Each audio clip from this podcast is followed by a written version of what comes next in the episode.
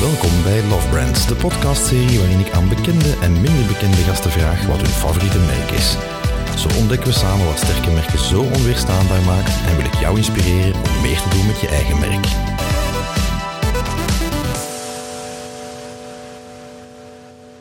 Welkom beste luisteraar. Ik zit op een uh, iconische locatie in een radiostudio zelfs, onder de ja, de wereldberoemde toren van de VRT. En naast mij in de zetel zit Xavier Taverne. Dag Xavier. Dag Stef, goedemiddag. Enfin, in de podcast mag je nooit zeggen welke uur het is, zeker? Ja, bij deze maakt dat niet zo uit. Dus goedemiddag. Het is middag als we elkaar spreken. Het is middag, het is middag. Um, ja, Xavier, voor mensen die hem niet zouden kennen, uh, is radiopresentator. Uh, daar kennen heel veel mensen hem van. Mm. Uh, natuurlijk ook een van de ankers van Laat, het bijzondere format voor het laatavondnieuws op de VRT. En een jaar of twee geleden geloof ik gelanceerd geweest is. Daarnaast ook um, voormalig slimste mens ter wereld. Al ga ik er even van uitgaan dat je nog altijd even slim bent. Dat is een titel voor altijd, Stef. en natuurlijk allround fashion icon. oei, dat dan weer minder. Ik kijk jaloers naar hoe jij gekleed gaat. oei, oei, oei. Nee, en uh, het is daarom waarschijnlijk ook geen toeval. Um, het merk dat je gekozen hebt. Ik ga misschien gewoon met de deur in huis uh, vallen en de vraag stellen, hè, uh, die ik jou gesteld heb per mail een tijdje geleden. Wat is jouw favoriete merk?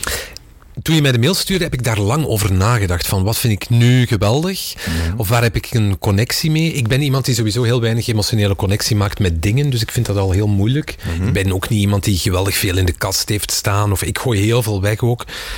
Maar ik dacht, ja, ik moet toch wel ergens een soort van voorkeur hebben. En toen ging ik in mijn schoenenkast uh, kijken, want ik heb een sneaker. Wel, fetish klinkt nogal seksueel, ja, dat bedoel ik niet. Maar ik heb een voorkeur voor sneakers. um, omdat ik een grote schoenmaat heb en altijd denk, ah, als ik iets vind in 47, moet ik dat ook kopen. Hmm. Dus ik koop er gewoon bovengemiddeld veel, want 47 vind je ook vaak. Maar het is wel een heel lange aanloop om te zeggen welk merk ik nu leuk vind. Het viel mij op dat ik uh, van één bepaald schoenmerk vier paar in mijn kast heb staan. Okay. En toen dacht ik, dat zal dan wel een merk zijn waar ik een connectie mee heb. En dat is, en nu hoop ik dat ik het juist uitspreek, het is de Vega sneaker. Alright, ja. Ik heb vanmorgen zelf uitgezocht hoe ze het, uh, hoe ze het zelf uitspreken. Oké, okay, corrigeer uh, mij meteen. Nee, zij, zij, zij, zij zeggen Vega op zijn Frans. Ah, dus het zit in de Romaanse talen, dus het is helemaal niet Spaans. Het is Portugees en het is een Frans merk ook. Uh, wat de mishmash, wat... Uh, Veja moet ik zeggen. Veja, ja. Oké. Okay. Veja, Veja. Um, het is een, uh, ja, een Frans merk. Hè. De productie is in Brazilië, vandaar ook de link natuurlijk, hè, want er zullen dadelijk al wat over hebben, met het Portugees. Het betekent, kijk, look. En het, het zou wijzen op verder kijken dan het product, verder kijken dan de schoen. Want natuurlijk, ja, je hebt het niet zomaar gekozen, er zit een heel verhaal achter ook. Hè? Ja, er zit een, ze zijn een uh, label dat zich sterk maakt dat ze vegan zijn. Mm -hmm. um, dat ze op een correcte manier schoenen maken, dat ze niet gewoon toevoegen aan de hoop, dat ze duurzaam zijn, zodat je dus niet elk jaar nieuwe sneakers nodig hebt. Alhoewel dat argument op een gegeven moment ook stopt, want je wil aan je schoenen, of aan je voet wel af en toe gewoon nieuwe schoenen. Dus mm. ik weet niet hoe sterk ze dat kunnen maken. Mm. Um, maar ik vind ze gewoon ook mooi. Ja. Daar begon het bij mij mooi mee. wel, ja, ja. absoluut. Ja. Um, en het is ook eens een afwisseling van de hele wereld die Stan Smith heeft. Uh, want iedereen heeft dat in zijn kast staan. Ja. En dat is natuurlijk ook gewoon een soort iconische sneaker die iedereen moet hebben. Of zo, een soort mm. must-have. Mm. Zoals een goede zwarte broek. Uh, of de little black dress voor vrouwen. Ja, um, iconen. Hè. Ja, dat zijn de iconen. Maar voor mij mag de Veja uh, daar dan ook wel bij. Oké, okay. en is het zo dat je het ontdekt hebt dat je zegt van dat is een toffe sneaker? Of was het toch via het verhaal dat je er bent terechtgekomen? Uh, nee, het is echt puur op hoe het eruit zag. Ja. Um, en ik wilde toen, en die heb ik nu ook aan, ik wilde die ah, ja, met de zwarte hiel en de groene V. Ja. Wow. Die had ik ergens gezien en ik vond die nergens terug. Ik heb die dan online teruggevonden tot zover de duurzaamheid van Veja, want ik heb dat dan gewoon laten komen. Ja. Met een pakketje, waarschijnlijk met een, een, dieselmotor die zo vervuilend is. Ook daar letten ze op, blijkbaar. uh, ja, ja oké, okay, want je kan het wel via Zalando kopen. ik weet nu niet in hoeverre nee, Zalando... Um, niet, maar goed, is wat andere discussie. Maar dus die wilde ik. En ik droeg hem en ik dacht, oh, die zitten wel heel comfortabel. Maar ik moet zeggen, ik heb heel veel vrienden die ook zeggen, ik koop geen Vejas, omdat ze voor mij niet gemakkelijk zitten. Het is, een, mm. het is minder uh, subtiel... Uh, of minder plooibaar dan een gewoon leder. Ja. En dus voor sommige mensen zitten ze gewoon niet comfortabel. Dus je moet er ergens ook geluk mee hebben. Blijkbaar dat ze goed zitten aan je voeten, wat bij mij gelukkig wel het geval is. Ik heb inderdaad gelezen, ja, dat ze niet altijd even, zeker niet flexibel Het is zijn. hardleder en dus ze zetten zich ook niet echt helemaal naar Ja. je voet. Ja. Je leest online trucjes, je moet er met een haardroger op zitten en die lip wat plooien. En, eh, ja, ja. Ja, je, kun- je kan ze inderdaad wel wat manipuleren. Maar goed, ja, dat is niet de bedoeling van een sneaker die Nee, toch al tuurlijk. 125 euro kost voor de basisversie, denk ik. Alhoewel, Je hebt er goedkoper je hebt er nog net ja, iets goedkoper ook, ja. Ik heb eh, vanochtend nog eens gekeken, de prijzen zitten tussen de 85 euro en de 140 euro ongeveer. Mag je één keer raden hoe duur die Vejas zijn die ik mooi vind? Niet die van 85 euro. Dat is misschien ook omgedaan natuurlijk. ja, het zou ook wel kunnen. populairste modelletjes wat duurder zijn, is bij Stan Smith natuurlijk ook zo. Hè. Ehm, ja, la- laten we het eens hebben over, over het merk. Inderdaad, je hebt al veel gezegd eigenlijk. Ik zou zeggen, ja, eh, we zijn al bijna rond. Maar het verhaal erachter eh, luidt dat dus de twee oprichters, dat zijn twee eh, Fransmannen, eh, Sébastien Kop en François Gislain Motti- Morillon, amai, nou, what's in a name, ehm, waren twee klassieke consultants, werkten voor zakenbanken in New York, in Washington, wilden dan toch op een gegeven moment wat beginnen eh, dat wat duurzamer was. Het verhaal dat ze zelf ophangen in een filmpje op de website luidt dat ze voor een audit naar fabrieken in China moesten en daar de, de afgrijzelijke omstandigheden zagen, de impact op het milieu en zo verder. En dat ze dan begonnen zijn inderdaad met na te denken wat kunnen wij doen om iets heruit te vinden, iets te doen. Eh, en zo zijn ze in 2003 eigenlijk op het idee van, eh, van die sneakers gekomen met de redenering van kijk, schoenen moeten er toch zijn, waarom daar geen alternatief, inderdaad een vegan alternatief in veel gevallen. Ehm, wat betekent dat? Is dat die producten natuurlijk vanaf dag één eigenlijk ontworpen zijn met organisch katoen, gerecycleerde plastic flessen. Hè, dat heb je aan, aan je voeten op dit moment. Hè. Dus als je nu buiten in de regen loopt, blijft dat droog met dank aan petflesjes die ze verzameld hebben in Brazilië. Eh, Rubber uit het Amazonegebied, organische rubber eigenlijk. En vegetable tanned leer. En het is dat wat het vegan maakt eigenlijk. Dus normaal gezien wordt dat met een soort van product gelooid dat vol met zware metalen zit. En door de vegetable tan, dat is eigenlijk eh, op basis van plantaardige producten, krijg je dus inderdaad dat iets wat stugger eh, leer waar je het net over Ik sprak. heb heel veel bijgeleerd nu al. Ja, ik vind het een geweldig verhaal ook. Ja. Het is ook wel een, een soort... ehm doet mij meteen denken... En ik bedoel dan niet slecht natuurlijk, maar mensen die in zwaar kapitalisme aan het werk zijn, ineens wakker geschud worden. En dan denken, oei, ik heb een stuk van de wereld niet gezien, wat ook omgekeerd zou kunnen. Ja, hè? Dat je denkt, ja. ik wil de wereld verbeteren. Ah, maar wacht, zonder geld gaat dat eigenlijk ook niet Nee, lukken. dus het kan in twee richtingen. Maar het is wel een schoon verhaal dat ze gaan kijken naar de plek waar dingen gemaakt worden en toch vaststellen, goh, als ik zou moeten ruilen, ik zou het precies toch niet doen, dus gaan we kijken hoe het beter kan. Ehm, en ik denk dat heel veel goede merken vertrekken vanuit die overtuiging. Het is iets wat ik zelf mis. Ik denk, heel veel mensen denken, oh, wat is het gat in de markt en waar ga ik veel geld mee verdienen? Nee, ik denk dat dat een heel moeilijk uitgangspunt is. Ik denk, als je zelf iets ontwerpt of uitvindt wat de wereld beter gaat maken, omdat jij vindt dat je dat mist in je leven, Exact. dan ga je dat met die passie ook vermarkten, groot proberen maken. En die authenticiteit zorgt voor het succes, denk ik. En dus het verwondert mij niet dat dat ook het geval is bij Veja. Ja, en het woord dat, dat, dat je laat vallen, inderdaad, die authenticiteit is daar cruciaal. Hè? Als jij bepaalde waarden aanhangt, dan helpt dat ook om zoiets te ontwikkelen. Eh, wat ik bijvoorbeeld heel tof vind, is dat ze op hun website ehm, hun, de limitations van hun concept meegeven. Ja, want ze geven bijvoorbeeld aan, eh we daar nog wat verder over hebben, maar ja, het lukt niet altijd om eh, die missie na te streven. Bijvoorbeeld, ze, ze verwijzen naar tussenpartijen. Ze zeggen, we kunnen niet altijd controleren bijvoorbeeld of die correct zijn in hun handelen, of die dezelfde waarden aanhangen, of dat ze bijvoorbeeld geen banken in eh, belastingsparadijzen gebruiken. Vond ik heel knap. Ze zeggen, ja, we hebben de ringetjes, de, de metalen ringetjes, ja, die moeten we sourcen, die maken wij niet zelf. We proberen erop te letten dat die sustainable gemaakt worden. Maar ja, begin maar eens hè, om heel dat metaal tot de bron te gaan trekken. Ze zijn daar heel transparant in. Ook een klassieke rode verf bijvoorbeeld eh, hebben ze veranderd.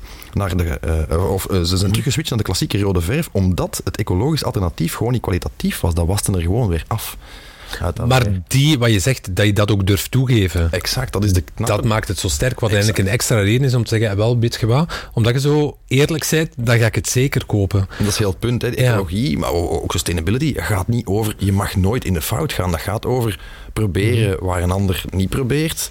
Ja, je doet tenminste wel al de poging. Exact. En als je daar dan in faalt, geef dat dan ook toe. Want daarmee geef je ook aan, het is niet zomaar van vandaag op morgen kunnen we niet de hele wereldeconomie doen draaien en ecologisch maken, dat gaat gewoon niet lukken. Het is met vallen en opstaan. Hmm. En als dat soort grote merken dat dan ook toegeven, dat heb ik veel liever dan een bedrijf dat zegt, wij zijn super eh, 100%, maar achter de schermen doe je wel aan greenwashing. Hmm. Exact. En gaat u uitstoot ergens opkopen. Ja, dat voel, dan voel ik mij genaaid als consument. en de consument ver- vergeeft dat ook. Tien jaar geleden kwam je daarmee weg. Ja, ah ja, ze zijn ecologisch, maar eigenlijk niet helemaal. Maar nu, ja, de tijdsgeest is ook veranderd. Je vergeeft een merk dat veel minder. Liever eerlijk, dat je zegt 2% van wat we maken is eigenlijk niet helemaal oké. Hmm. Dan heb ik daar sympathie voor. Ja, ik ook. Omdat je die nuance dan hebt. Want tegenwoordig is het of je zet klimaatneutraal ofwel niet. En als ertussen, fuck you. Ja. Dat vind ik een beetje onzin. Bestaat ook niet natuurlijk. Je- hè. Ja. wij- slagen er niet in, maar we gaan wel zo klimaatneutraal mogelijk proberen Ja, zijn. Fine. ja. You do you en ik zal u wel helpen op die manier.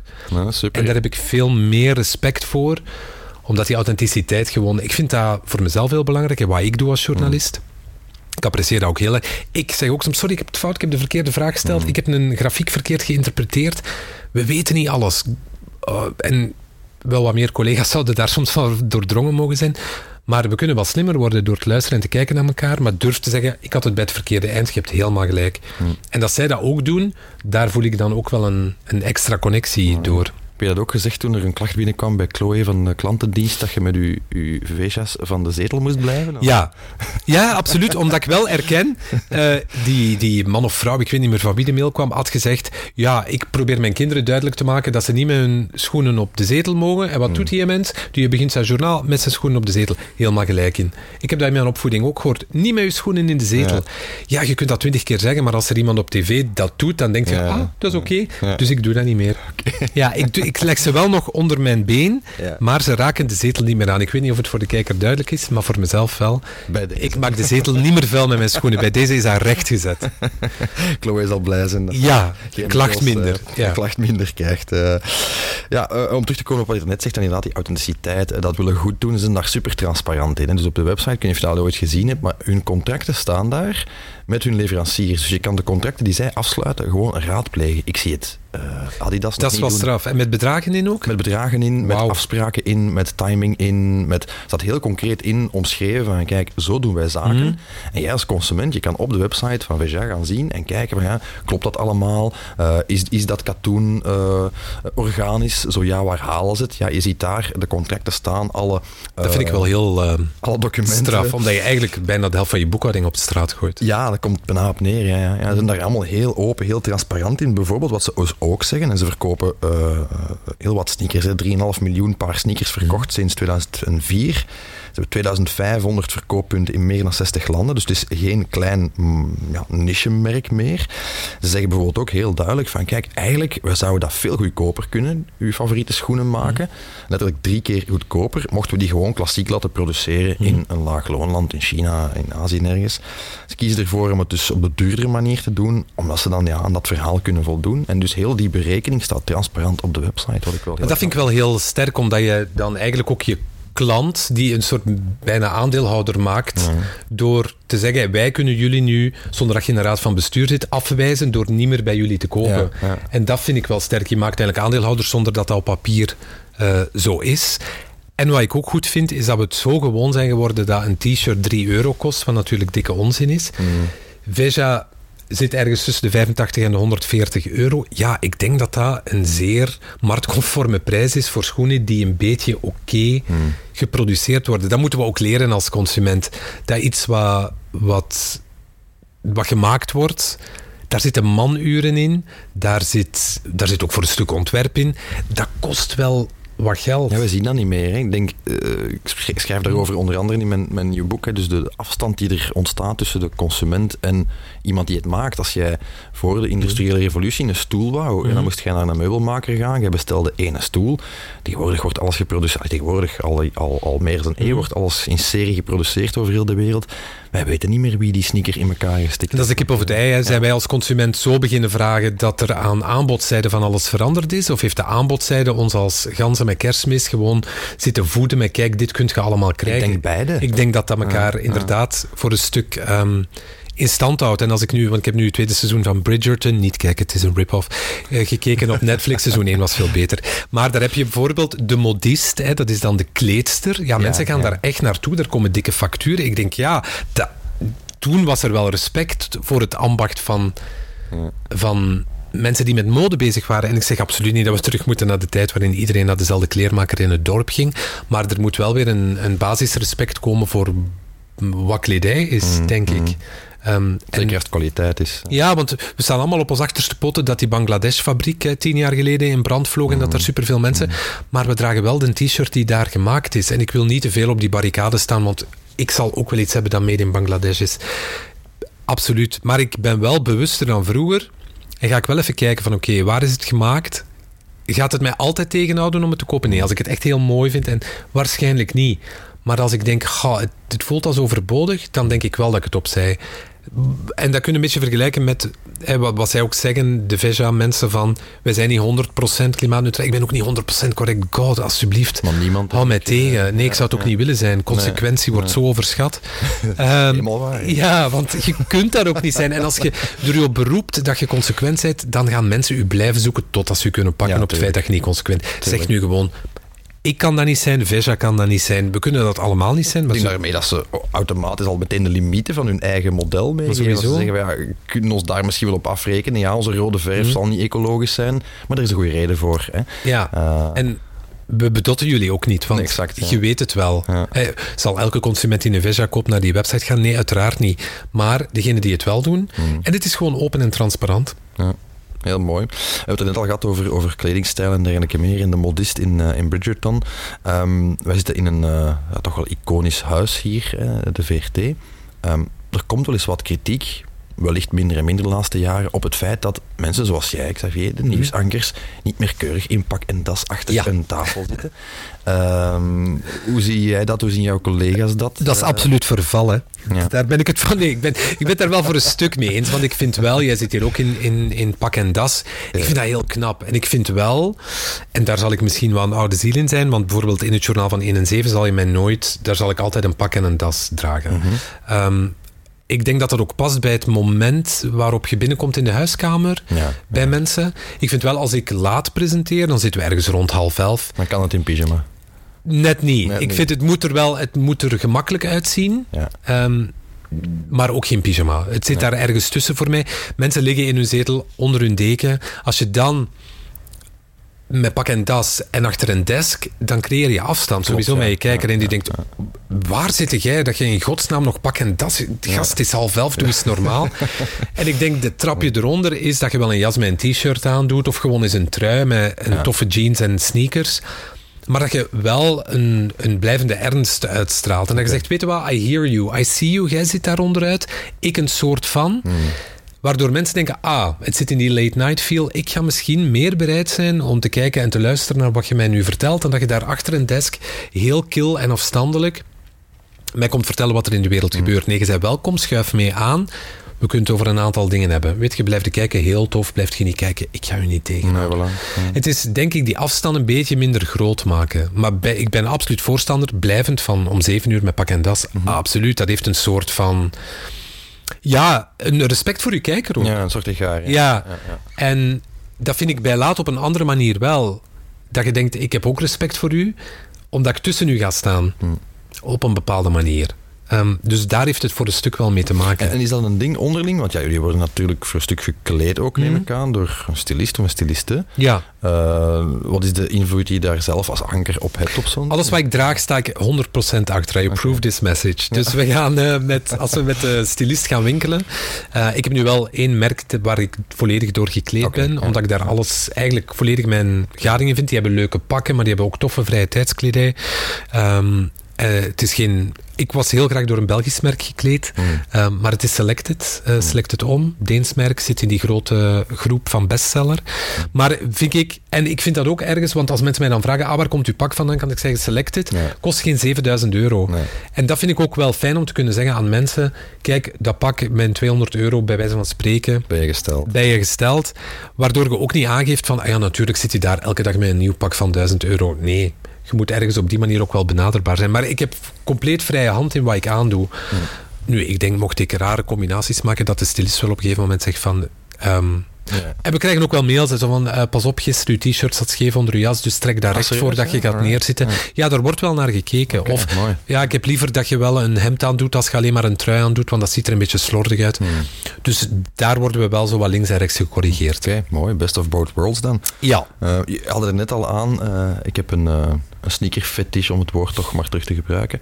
Ehm, wat moet ik me daarbij inbeelden, Xavier? Hoeveel paar In aantallen? zijn dat? Ehm, ik denk 80 sneakers echt, of schoenen? schoenen. Ja. 80 paar schoenen. Wat denk ik nog meevalt, zeker als je het afzet tegen Imelda Marcos. Maar ik denk dat bij mij dan nog wel net meevalt. Ehm, maar dat is eigenlijk begonnen vanuit, wat ik net ook al zei, de overtuiging. Oei, ik heb een grote schoenmaak, dus als ik eens schoenen vind die ik mooi vind en in mijn maat, moet ik ze kopen, want ik ga de komende twee maanden, drie, vier maanden, Ja, ja. het was straf, hè, 47. Ja, Eh, dus ik, ik, ik wurm mij in een 46 van Veja. Ja, dat, dat lukt net. Die moeten zich wel een klein beetje zetten, wat bij Veja moeilijk is.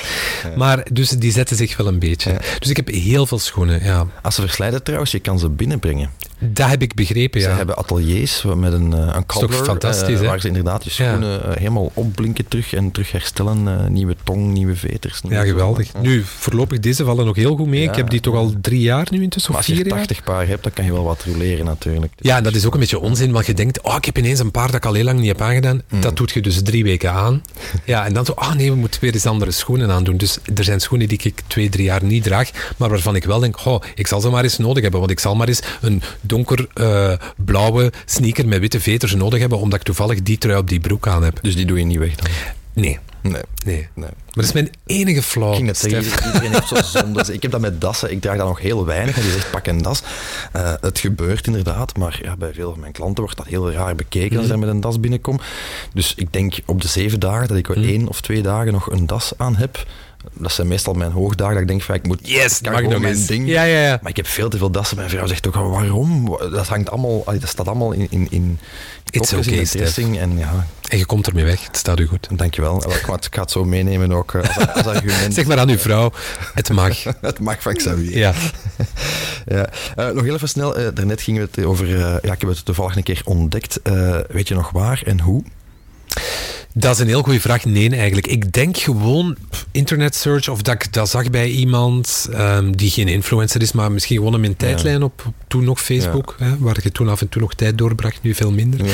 Nee, via via is het gegaan. Ehm, ik kan niet zeggen, want ik ben toen wel op het merk gekomen en dan ben ik heel lang op zoek geweest naar deze met de zwarte hiel en de groene V. Ehm, ik kan niet meer zeggen, dat was het moment dat ik verliefd werd. Zo is het niet gegaan, maar wel dat ik dacht, oké, en die zitten, en dat zijn stevige schoenen en ja, Zoals we bij Veja graag horen, hè, want tussen wou ik nog even meegeven, zij doen eh, niet aan marketing en reclame. wauw. En de redenering daarachter is, 70% van de kost van een sneaker, van andere merken, gaat naar advertising, gaat naar influencer marketing en zo verder. Zij zeggen, ja kijk, doordat onze productie al drie keer duurder is, en de sustainability heeft Gaan we daar geen geld kost, in steken? Gaan we daar geen geld in Hmm. pompen. Natuurlijk is het een perfect voorbeeld van een merk dat leeft op ambassadeurs die organisch zijn, gewoon eh, hun ding doen en het zo Dat promoten. is graag gedaan, Vesja. Ja, inderdaad. Ik zie ze graag komen, die schoenen. Ja, ik ging net zeggen, als er wat sponsoring af kan, eh, het is de moment. Dus this is no ad, want dat moeten we vanaf nu erbij zeggen. Klopt, ja, Het is geen ad. Je hebt mij een oprechte inhoudelijke vraag gesteld. Ik heb gezegd, Vesja, ben ik niet voor betaald. Nee. Zeg ik nee tegen een gratis paar schoenen? Ook niet. Dat is dan weer wat anders. ja. Eh, ze hebben trouwens heel bewust gekozen voor sneakers destijds, hè, want ze hadden even goed wat anders kunnen doen. Eh, de redenering van de oprichters is, ehm, het is een symbool voor een generatie, die van hen. En ze zeggen, en dat is mooi, want dan staan we met één voet in het design en met één voet in de sociale verantwoordelijkheid. Dat is prachtig, hè? Ja, als je daar... En je kunt er je ook aan houden. Ja, Dat het niet alleen op papier staat, maar dat het ook echt een belofte is, ja, dan heb je iets voor elkaar natuurlijk. Voilà, en zeker als uh, uw klanten er prachtig mee staan, uh, uh, zoals jij, Xavier. Dank u. voilà, ze zetten in op collectieve intelligentie, is de redenering. Ik voel me zo aangesproken. ja, en je bent in goed gezelschap, misschien dat nog oh, ja. te ronden. want er zijn heel wat bekende fans. Emma Watson, Marion Cotillard, Meghan Markle, Kate Middleton, Katie Holmes en Reese Witherspoon. Ik heb alleen vrouwen gehoord, is dat toeval? Ja, dat viel mij ook op, want ze hebben nogthans mannen en kindercollecties. Ja, zeker. ja, ik zal heel erg in touch met mijn feminine side zijn. Dan zijn, we, dan zijn we met twee in elk geval. Nu, in dat lijstje niet allemaal, maar heel veel vrouwen heb ik wel een uh, waardering voor. Ja. Ah, voilà. Dus ik ben heel blij. Ja, dat is die collectieve intelligentie. Ja, ja, voilà. We zijn collectief intelligent. ik ga naar Hollywood verhuizen. Voilà, super. Uh, dan zit die sponsoring er waarschijnlijk uh, zeker ja, vast in. graag. voilà, rest mij enkel Xavier om u ontzettend te bedanken. Dat is heel graag gedaan. jouw favoriete merk met ons te delen. hopelijk heeft het mensen kunnen inspireren om te, te, te, ontdekken. Het gewoon te ontdekken. Het is ook hier te krijgen. je doet ermee wat je wil. Voilà, ja. dankjewel. Graag gedaan.